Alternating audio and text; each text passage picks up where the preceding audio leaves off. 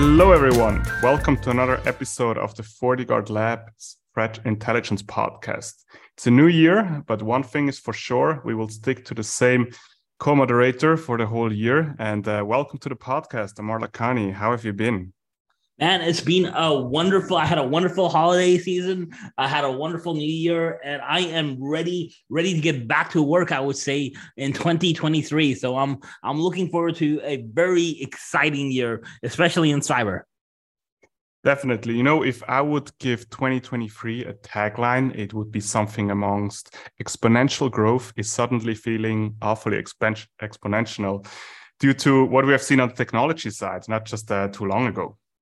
Wow, well, can, you know what? I was going to ask you to repeat that. I'm not sure if you can, but I really like that tagline. I really like that tagline. It's something better than uh than my tagline. You know, something like uh I, I don't know, like uh yes, I will have fries with that uh with that meal. You know, something like that. But uh, I like your tagline much better, much more uh complimentary to cyber. I would say.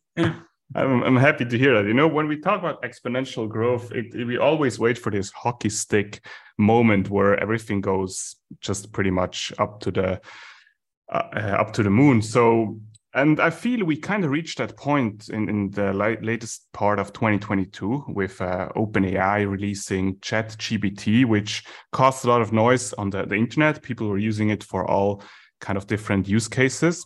But you and I, we focus more or less about cybersecurity or security in general related topics when it comes to these new technologies. And we have seen adopting, um, we have seen people adopting these kind of technologies for different purposes in cybersecurity. And maybe you can give us a little rundown about what, what we have seen over the last couple of weeks regarding ChatGPT. Yeah, you know, just uh, Jonas, want to take it, uh, you know, a step back, right? I mean, I remember using like chatbots and, uh, uh, you, you know, like, uh, uh, I forgot, like I think one was called Alfred and like some other ones, um, you know, back in the day where they were just like, you, you know, kind of fun little things to kind of use. Uh, you know, you could ask it some questions and pretty much after like five minutes, I kind of got bored bored with it, and I, I, was really like, "Hey, this is never going to go anywhere."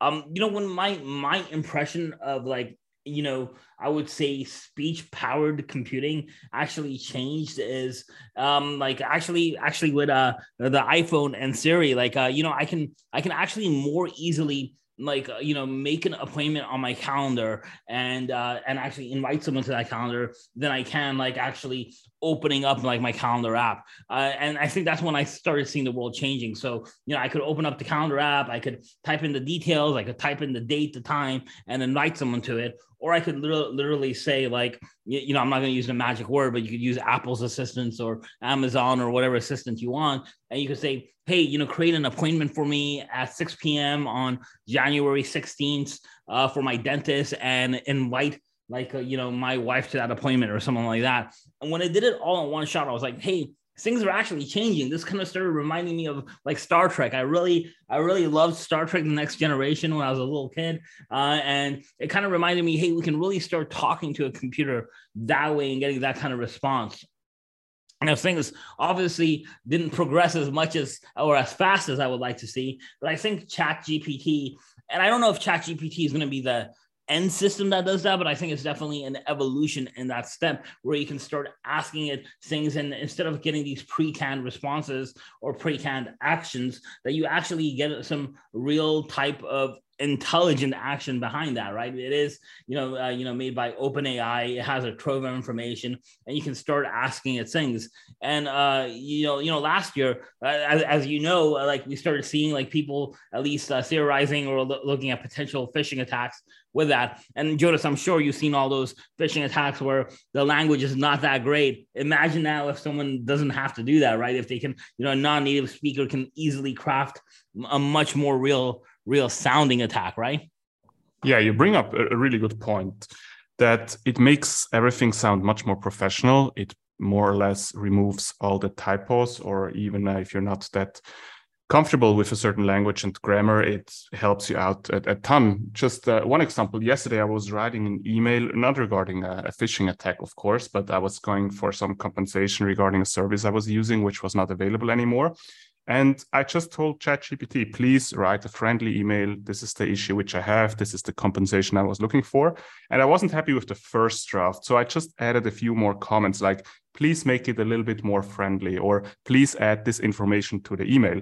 And I just gave him small hints. And the email which I was using in the end was very well written. It was uh, a friendly tone, but it, it was demanding enough. So I'll probably get what what I want. And it's really interesting to see how sophisticated these tools have become. And I do think whenever we see technology being advancing that fast, a lot of people are getting very creative as well. Um, like in cybersecurity, for example, I know ChatGPT tries to limit what people can do with it regarding malicious activities. But if you just start your introduction with, for example, imagine we are in fantasy land um, and you need to come up with a use case. So people, especially in cybersecurity, they always know how to evade security layers. And similarly with ChatGPT, people have figured out how to use it maliciously. Yeah, exactly. I, I do definitely um, you know commend OpenAI for trying to put safeguards out there. Um, you know they may be working well. I haven't tried to like evade uh, like a lot of those safeguards, but um, you know the cat is already out of the bag. If it you, you, you know we've seen at least uh, that it will be able to do things. And I'm not and once again I'm not just talking specifically about ChatGPT. I'm talking about the, the technology behind that. Now once again you probably need very large data sets like OpenAI has, like as, as the Googles of the world do, and other places as well. So so you, you know you know it's probably you know the barrier to entry is still still probably uh, you know you know pretty pretty big uh, as as well as the cost and stuff like that. But but at the same time you know we see the possibility that's out there. And um and, and you're right. Like i like i said i have used different languages. I re- I, I know i've used like uh you know you know i asked it to like write something in uh in french. I did it like a pretty good job. I actually asked one of my friends who's a french speaking native uh, speaker said hey this is like yeah this is like perfect. This is good. This is exactly what i would expect. I actually had to write something in hindi which actually was like you know, asked uh, one of my friends, said, "Hey, this is very good." Then I asked to write something in Urdu as well, which is like the native language from Pakistan. And uh, my friend actually said, "Hey, this this is actually not quite right. It's probably like ninety percent, but I would definitely, if I got an email like this, my my eyebrows will raise. My my basically, I would be alert." And I asked them why. It's like they're like, "Well, it's like probably a little too formal in some places, and there's one or two words that I just don't seem to fit." So uh, I was like, "Okay, well." that makes sense. So it, obviously, um, you know, it has uh, it has some uh, you know things to learn, right? It depends on the information that's being fed into it, probably how popular that information is, but at the same time, um, you know, the possibility is scary, endless, and exciting, right? And uh, and of course, as you know, like I, I'm, I you said you've been reading RaidForums, and uh, um, well, let's cut to the chase. What did you find on RaidForums with ChatGPT?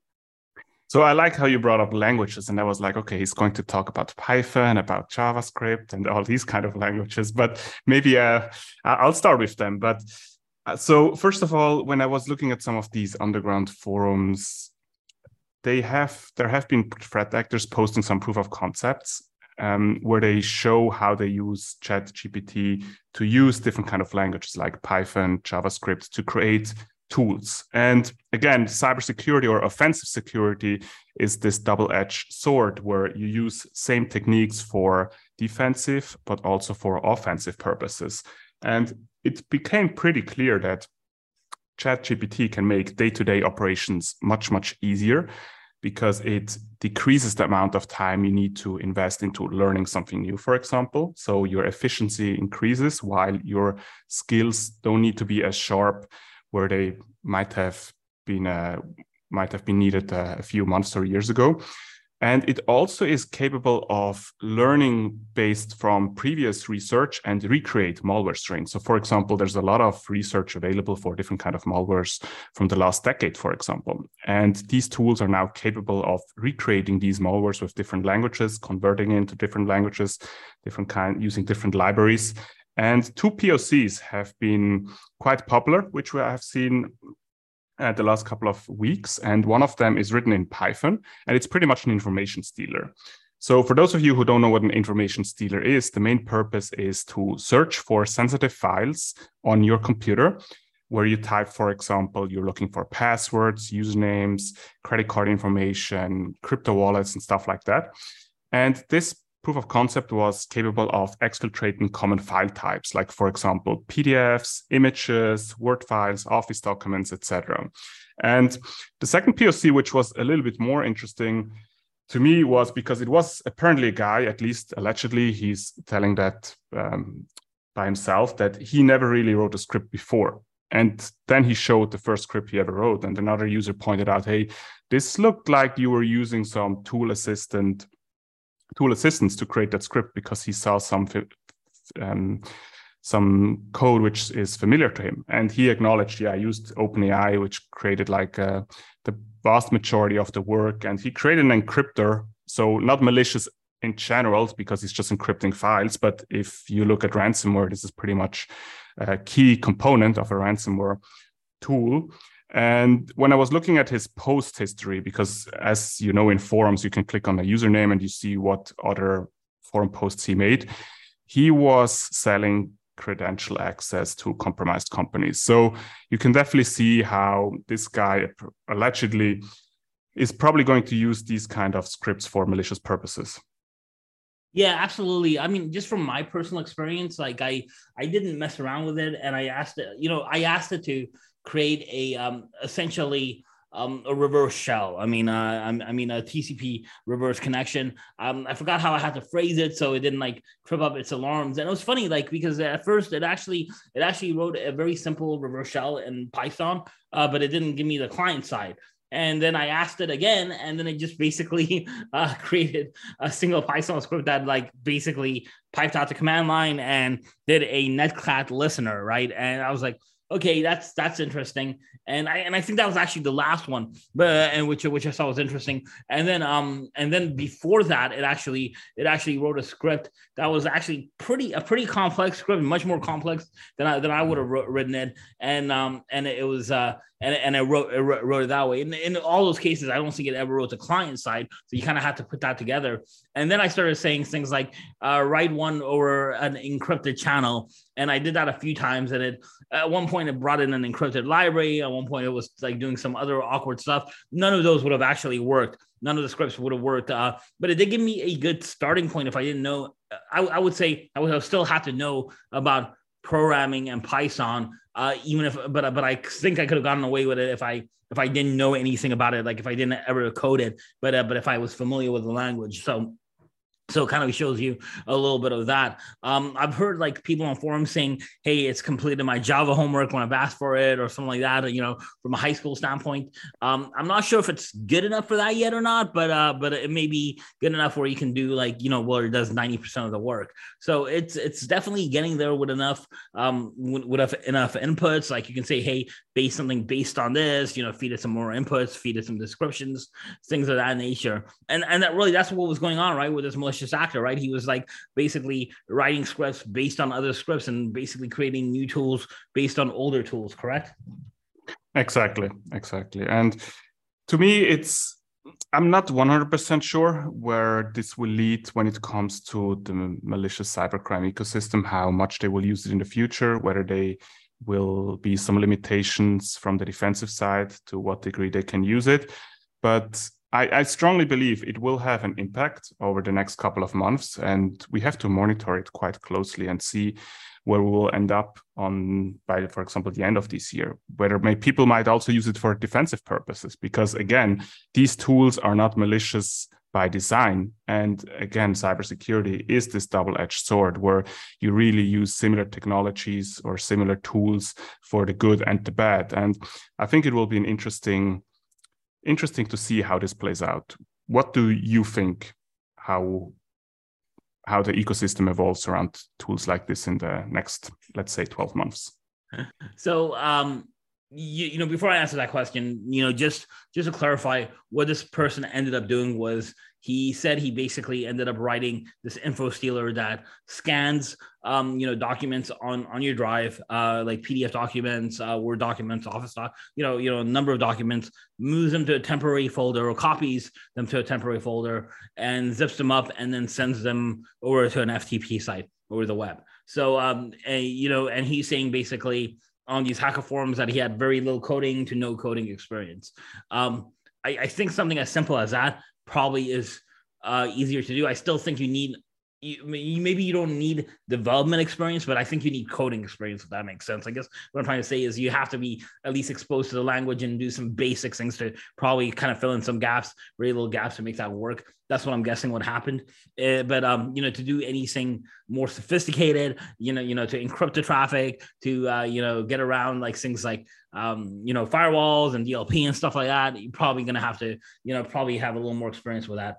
Now, based on that, just from what we've seen, right? I, I think a couple of things are going to happen. I think, first of all, I think ChatGPT in particular is probably going to get very, very serious about cybersecurity and tools that it's going to create. I wouldn't be surprised if we see a little bit of uh, holdback from uh, OpenAI, a little bit of more. Uh, uh, I, I, would say uh, uh, looking at what the queries with a little more critical eye from them and holding back stuff. So that's that's probably I think what we're going to see in the short term. Um, uh, I, I, think in the short, short, short term, we're going to see like, like, like you said, a lot of people using this in a lot of different creative ways that could potentially be used for something bad, and maybe even be used in some attacks in the wild. Then we're going to see a little bit of pullback, but at that point, the cat's out of the bag, and I think it's just a matter of time before someone takes uh, something very similar or similar data sets, and there's a lot of different tools like that. And I think by the end of 2023 or this time in 2024, we'll be like hey, remember when ChatGPT was the only one and it looked like we had it under control, and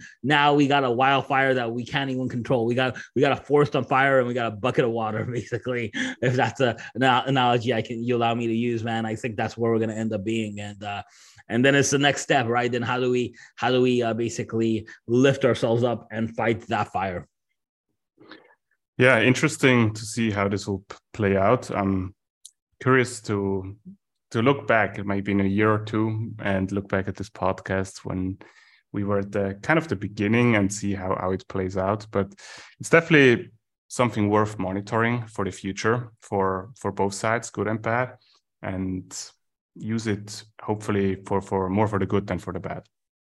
Yeah, absolutely, absolutely. Maybe maybe I should tell my uh, iPhone to do an alarm for next year this time, so we can talk and review this podcast. Yeah, maybe, maybe that's a good idea. But but man, you just uh, you just remind me of something. Uh, iPad uh, Apple ecosystem. You you just texted me not too long ago. Um, you, you came across something interesting on the. And I, am aware we completely changed topics, uh, but uh, I think this is worth mentioning as well. You you mentioned you came across a, a, malware for the Apple ecosystem. Can you elaborate a little bit on that? Because I think it will be quite interesting for the audience as well. Yeah, Jonah. So, like, you know, one of my hobbies is I'm always looking, you know, for the audience as well. I'm always kind of like trying to see different types of malware available on different systems. And as um, you, you know, as a Mac user, or at least as a, as a Mac in my ecosystem, not an exclusive Mac user, but a, as as a Mac OS in my ecosystem, I'm always wondering, like, hey, you know, what what are the attack, uh, you know, vectors out here? And I saw something pretty pretty interesting. It was basically an attack, uh, and if I remember correctly, it was uh, it was actually based on on um, Dridex. It was a, a, a you know the Dridex uh, threat actor malware uh, group that um, you know what it did was it infected Microsoft Word documents uh, in uh, in the, the Mac, uh, on the Mac OS. It basically scanned uh, to see what files existed on your system, and then it just added a macro. And it wasn't executing those macros. It wasn't like actually doing anything above user privileges. It wasn't actually even going out to the to the net, uh, you, you know, just to enter the macros, just like manually putting those macros in. So nothing was really being triggered from a from a security standpoint. Uh, you know, from um, from a um, I forgot what the Max, uh, uh, you know, uh, security tool built into it is, like basically the version of Defender, whatever's built into that OS. It wasn't really triggering anything, and it wasn't triggering like, hey, uh, you know, you need to authenticate, and that was like pretty interesting. Now, if you uh, if you actually did enable those macros, so you actually had to go in and uh, you know open the document and then enable the macro and then run that macro. If you actually ended up doing that, you would probably be detected by uh, your malware anti-malware systems. Um, it was a well-known malware. They were like you know ha- the hashes were known, but they were all exes essentially or it was all malware that was affecting Windows files. So it would have affected the Mac user anyways, unless the Mac user actually distributed those Word documents. So I thought that was kind of an interesting approach. Um, you know, a couple of things that kind of like kind of stood out to me was that I was using, uh, you know, the initial uh, malware, the the you know patient zero of this malware on the step was uh, basically a Mach-O uh, binary file. So it was, a, it was a Mac binary file. The Mac binary file basically ran commands to add, you know, the macros into the Word document, scan for Word documents, and add that. And then basically for the macro to, to have any effect, it would have to have gone to a Windows system. And then at that point, it would probably would have still been caught even by Windows Defender at that point on a Windows machine because uh, these were all like known malware. I had ran them through virus VirusTotal and stuff. But I thought it was still a very, very interesting idea on like, you know, seeing how uh, Macs are being used to like maybe exploit other machines.